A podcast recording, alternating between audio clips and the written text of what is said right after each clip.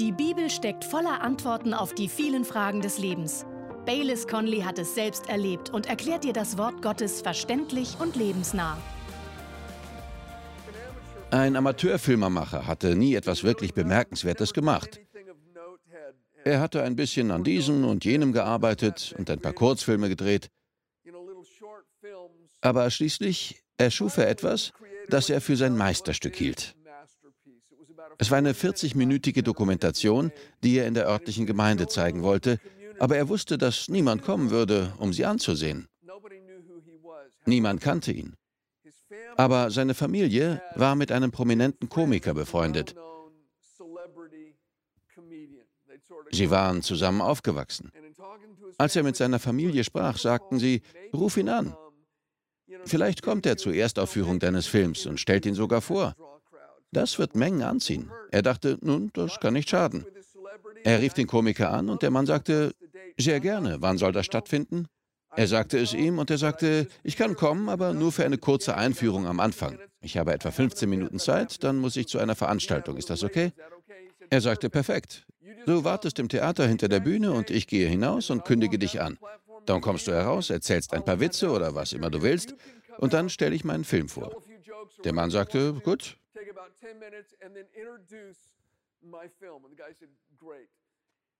An dem Abend kam der Amateurfilmemacher in das Theater und war überwältigt.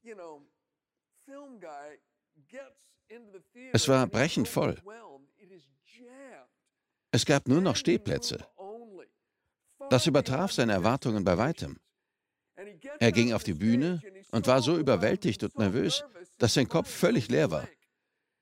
Er sagte nur, ich freue mich, dass Sie heute Abend gekommen sind, um meinen Film zu sehen. Lassen Sie uns das Licht dimmen und anfangen. Sie dimmten das Licht und starteten den Film. Und der Prominente kam nie heraus und konnte nicht geben, was er zu bieten hatte.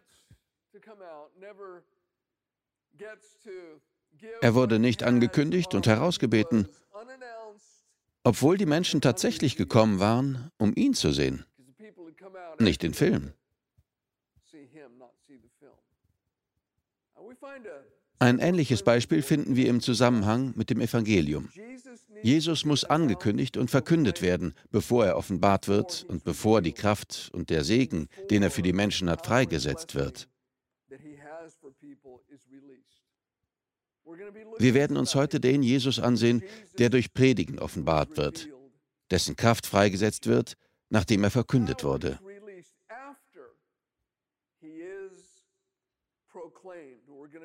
Wir werden uns diese Wahrheit in Kolosser 4 ansehen. Aber schlagen Sie vorher bitte Lukas 4 auf. Wir beginnen ab Vers 14 von Lukas 4.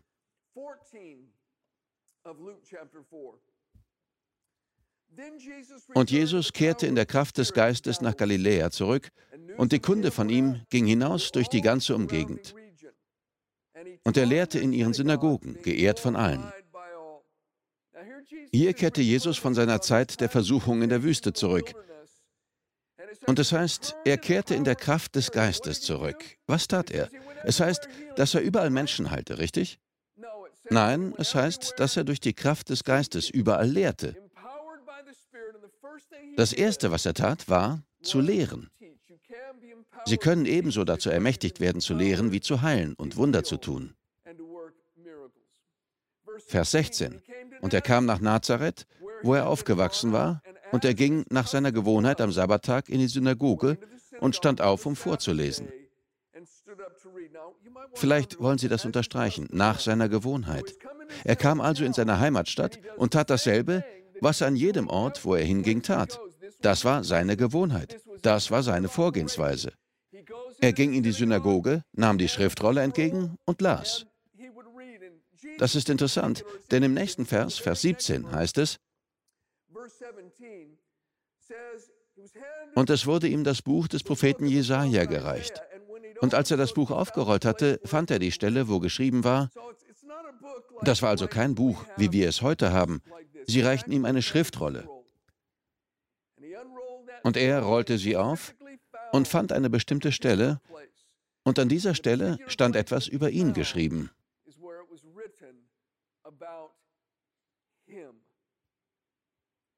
Wir lesen die Verse 18 bis 21. Hier steht, was Jesaja sagte und was Jesus den Menschen vorlas. Der Geist des Herrn ist auf mir, weil er mich gesalbt hat, Armen gute Botschaft zu verkündigen. Zerbrochene Herzen zu heilen, hat er mich gesandt, Gefangenen Freiheit auszurufen und Blinden, dass sie wieder sehen. Zerschlagene in Freiheit hinzusenden, auszurufen, ein angenehmes Jahr des Herrn. Und als er das Buch zugerollt hatte, gab er es dem Diener zurück und setzte sich. Und alle Augen in der Synagoge waren auf ihn gerichtet. Er fing aber an, zu ihnen zu sagen, heute ist diese Schrift vor euren Ohren erfüllt.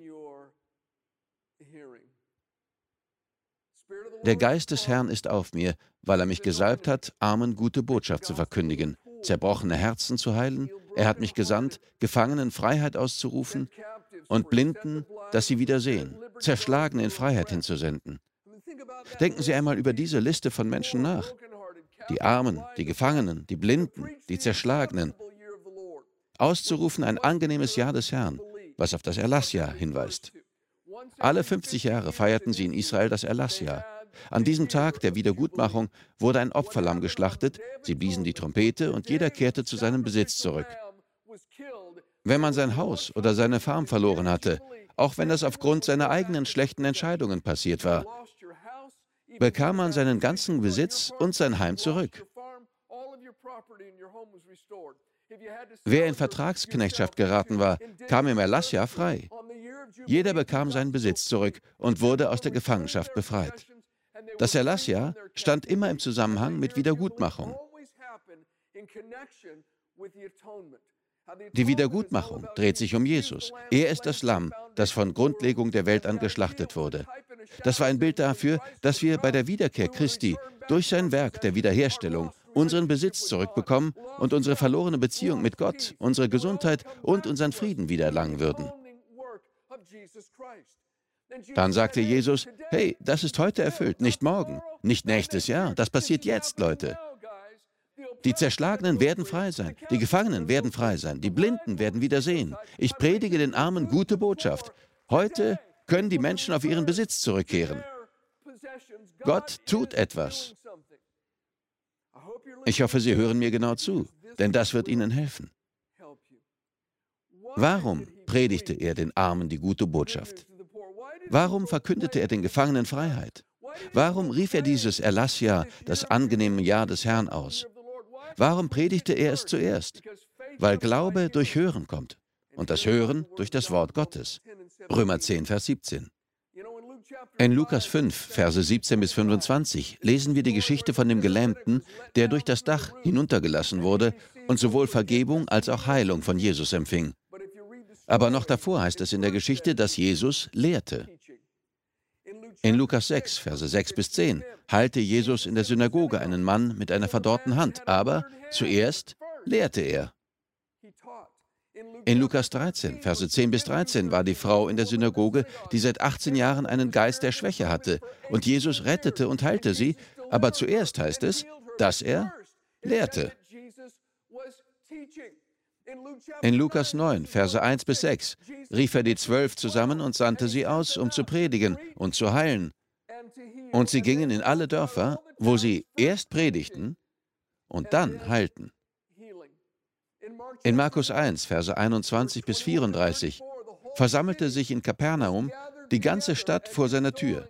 Sie brachten die Besessenen und die Kranken zu ihm, und Jesus heilte sie. Aber davor an diesem Tag hatte er dieselben Menschen in der Synagoge gelehrt. Lassen Sie uns Matthäus 4 ansehen. Matthäus, das 4. Kapitel, Vers 23. Da heißt es, und er zog in ganz Galiläa umher, lehrte in ihren Synagogen und predigte das Evangelium des Reiches und heilte jede Krankheit und jedes Gebrechen unter dem Volk. Das tat Jesus in all den Synagogen Galiläas. Er lehrte, er predigte und dann heilte er. Sicher gab es Ausnahmen, aber grundsätzlich war das seine Gewohnheit, seine Vorgehensweise. In allen Synagogen, überall, wo Jesus hinging, lehrte Und predigte er, und dann heilte er. Er kehrte in der Kraft des Geistes zurück, und das Erste, was er tat, war, zu lehren.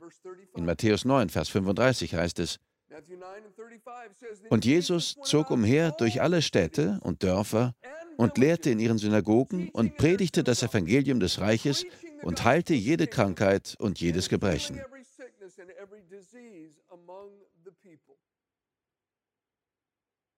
Wenn Jesus heute körperlich hier wäre und sie körperliche Heilung bräuchten, würde er sie zuerst lehren.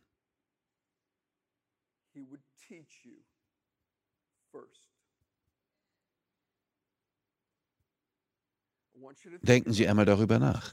Wenn Jesus heute körperlich hier wäre und sie körperliche Heilung bräuchten, würde er sie zuerst lehren.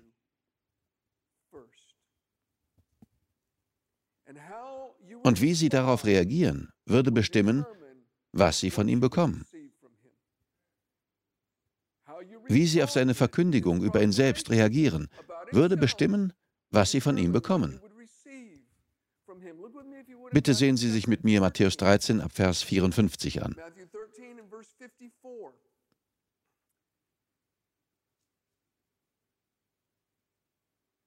Da heißt es, und er kam in seine Vaterstadt und lehrte sie in ihrer Synagoge. Das ist natürlich das, was er immer tat. So dass sie sehr erstaunten und sprachen, woher hat er diese Weisheit und die Wunderwerke? Ist er nicht der Sohn des Zimmermanns? Heißt nicht seine Mutter Maria und seine Brüder Jakobus und Josef und Simon und Judas und seine Schwestern? Sind sie nicht alle bei uns? Woher hat er nun dieses alles? Und sie ärgerten sich an ihm. Jesus aber sprach zu ihnen, ein Prophet ist nicht ohne Ehre, außer in seiner Vaterstadt und in seinem Haus. Und er tat dort nicht viele Wunderwerke wegen ihres Unglaubens.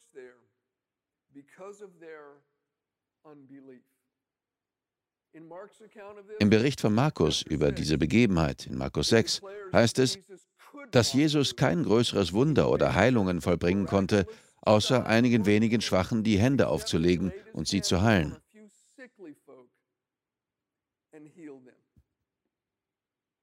Der Punkt ist, auch als Jesus körperlich anwesend war, wirkte Gott überwiegend auf die Weise, dass er zuerst lehrte und predigte.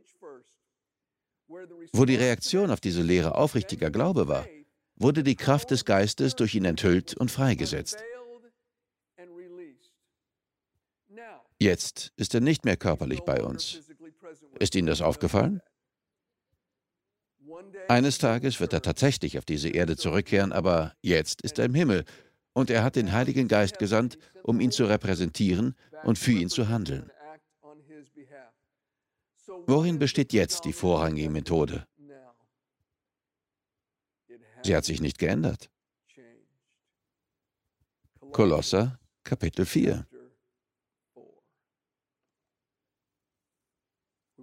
Wir wollen uns den Jesus ansehen, dessen Kraft durch das Predigen offenbart wird. Kolosser 4, Verse 2 bis 6. Paulus schrieb, haltet fest am Gebet und wacht darin mit Danksagung und betet zugleich auch für uns, dass Gott uns eine Tür des Wortes öffne, das Geheimnis des Christus zu reden, dessentwegen ich auch gebunden bin, damit ich es kundmache, wie ich reden soll. Wandelt in Weisheit gegenüber denen, die draußen sind. Kauft die rechte Zeit aus. Euer Wort sei allzeit in Gnade, mit Salz gewürzt. Ihr sollt wissen, wie ihr jedem Einzelnen antworten sollt.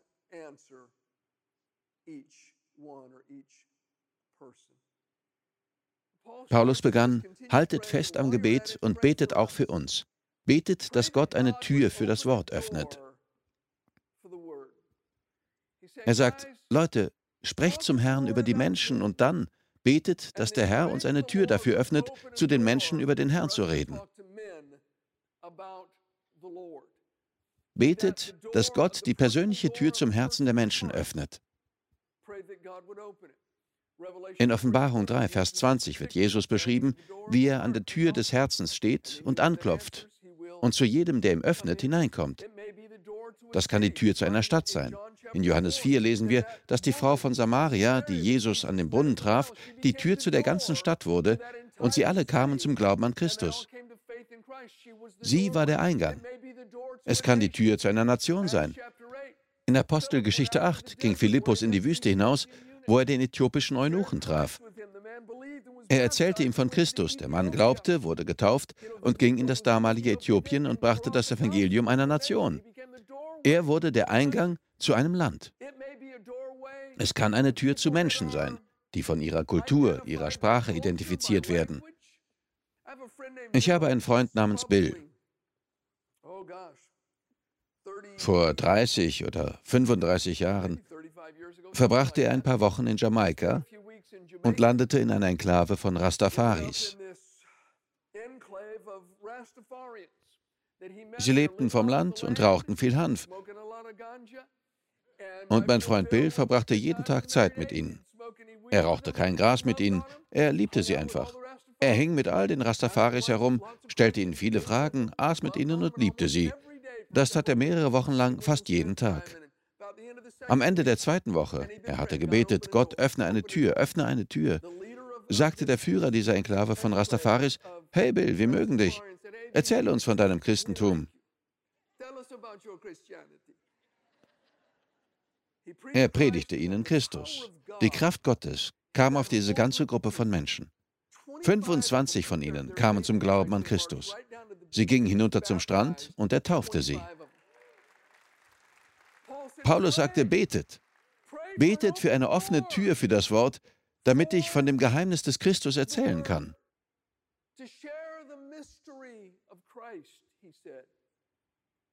Von dem Geheimnis Christi ist in Kolosser 1, Römer 16, 1. Korinther 2, Epheser 1, Kapitel 3 und Kapitel 6 die Rede. Aber ich glaube, am klarsten wird im 1. Timotheus 3, Vers 16 darüber berichtet. Lesen Sie mit. Und anerkannt, groß ist das Geheimnis der Gottseligkeit, der offenbart worden ist im Fleisch, gerechtfertigt im Geist, gesehen von den Engeln, gepredigt unter den Nationen, geglaubt in der Welt, aufgenommen in Herrlichkeit. Das Geheimnis Christi ist die Geschichte Jesu. Es ist seine Menschwerdung, sein erlösendes Opfer, sein Sieg über die Sünde und die Werke der Finsternis, seine Auffahrt in den Himmel und das Aussenden des Heiligen Geistes, damit dieser uns alles gibt, was er durch seinen Tod erkauft hat. Die Frage ist, warum ist es so wichtig, die Geschichte zu erzählen? Warum heißt es, hey, haltet am Gebet fest und betet für uns? Betet, dass Gott eine Tür für das Wort öffnet, damit wir den Menschen von dem Geheimnis des Christus, von Jesus erzählen können. Es ist wichtig, weil Jesus den Menschen vom Heiligen Geist offenbart wird, wenn wir beten und von ihm erzählen. Das ist Gottes Weg. Er bleibt verborgen, bis er sich durch unser Reden offenbart. Natürlich gibt es Ausnahmen, aber nochmals, das war seine Gewohnheit und er ist derselbe gestern, heute und in Ewigkeit. Gott arbeitet immer noch auf dieselbe Weise, mein Freund, aber jetzt wirkt er durch uns, seine Kirche. Der Glaube kommt durch Hören, aber jemand muss sprechen. Sonst gibt es nichts zu hören. Wir sind es, die sprechen müssen. Denken Sie einmal darüber nach. In Vers 3 steht das Wort reden. In Vers 4 steht das Wort reden. Und in Vers 6 heißt es antworten. Wir müssen etwas sagen. Nehmen wir einmal an, Sie haben einen Safe in Ihrem Haus, der mit Reichtümern gefüllt ist und die Kombination ist 2, 12, 24. Sie drehen den Knopf zu 2, gehen auf die 12 und dann auf die 24. Aber der Safe öffnet sich nicht. Das ist so, weil da ein kleiner Griff ist. Sie müssen ihn drehen und dann öffnet sich der Safe. Sie müssen beides tun, die Kombination eingeben und den Griff drehen. Und dann sehen Sie all die Reichtümer und können sie herausnehmen. Wenn wir beten, müssen wir zum Herrn über Menschen sprechen. Wir müssen beten, dass Gott Türen für das Wort öffnet, Türen in den Herzen der Menschen, Türen zu Städten, zu Gruppen von Menschen, zu Nationen. Lassen Sie uns mit dem Herrn über Menschen sprechen. So geben wir die Kombination ein. Aber dann müssen wir mit ihnen über den Herrn sprechen. Damit drehen wir den Griff, öffnen den Safe und die Reichtümer Christi werden sichtbar. Aber wir müssen beides tun, damit er offenbart wird. Das ist so wichtig. Paulus sagte, hey, deshalb bin ich gebunden. Aber er sagte, betet für mich, damit ich noch mehr Gelegenheiten habe, das zu tun. Denken Sie darüber nach. Er sagte, wegen dieses Geheimnisses, aus diesem Grund bin ich gebunden. Aber betet, dass Gott eine weitere Tür öffnet. Ich will das weiterhin tun. Wen kümmert es, was als nächstes passiert? So wichtig ist das.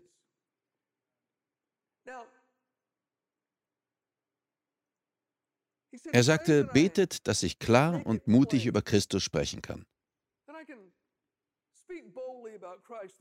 In der Message Bible heißt es in Vers 4, betet, dass ich Christus jedes Mal, wenn ich meinen Mund öffne, glasklar für sie machen kann.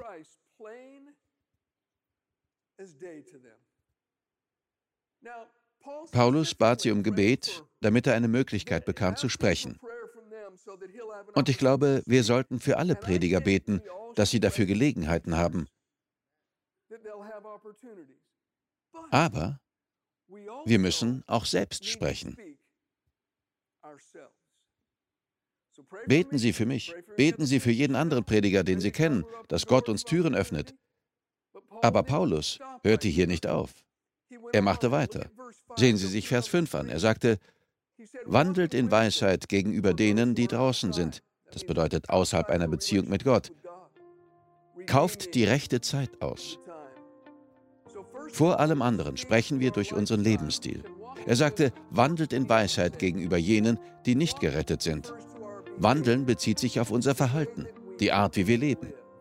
Wir sprechen durch unseren Lebensstil. Wir danken dir fürs Zuhören. Weitere Predigten sowie eine tägliche Andacht von Bayless findest du kostenlos auf bayless-conley.de. Gott segne dich.